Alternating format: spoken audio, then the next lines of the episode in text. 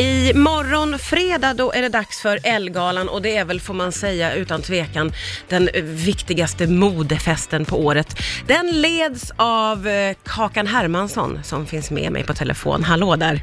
Halloj! Hur känns det dagen innan så här? Nej men alltså jag sa ju igår till min flickvän, gud jag är så lugn, jag fattar inte varför jag är så lugn. Låg uppe hela natten, somnade fyra. Ja. Så att jag liksom bara låg och matade manus och tänkte på olika scenarion.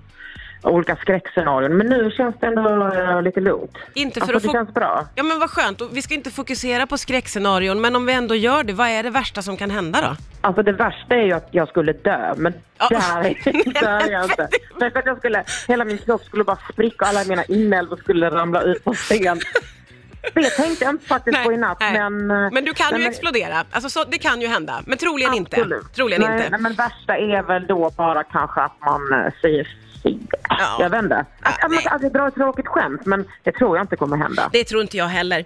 Får jag Nej. fråga en sak som jag har funderat väldigt mycket på? När man leder Ja. en, en modegala, det ska delas ut Ja. priser till modevärlden, hur går det till med dina kläder då? Förstår Och du vad jag det här menar? Är ju, Ja. Det här är ju enda gången i livet man är som att man är J Lo. Är det så? För då kommer det människor, alltså på hösten, Ja. alltså när senhösten är där, det är alltid jättestressigt, fast ja. Då kommer de och måttar ens underbara kropp, mått, mått, mått.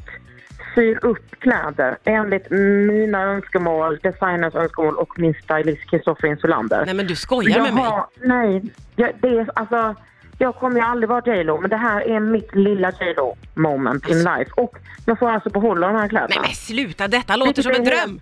Jag vet, vilket också är helt sjukt, för när ska jag ha dem igen? Nej, men, Alltså men, första året jag ledde hade jag liksom en, en, liksom en lång en kavaj som sedan blev som ett släp, alltså flera meter. Där det var broderat skinn. Men den har jag aldrig kunnat ha igen. men, men du får vänta, man vet aldrig när rätt tillfälle dyker upp. Men jag vet. Det kan Eller får man ske. bara ha den när man går på stan. Ja, ja men precis, Ja. bara en vanlig tisdag.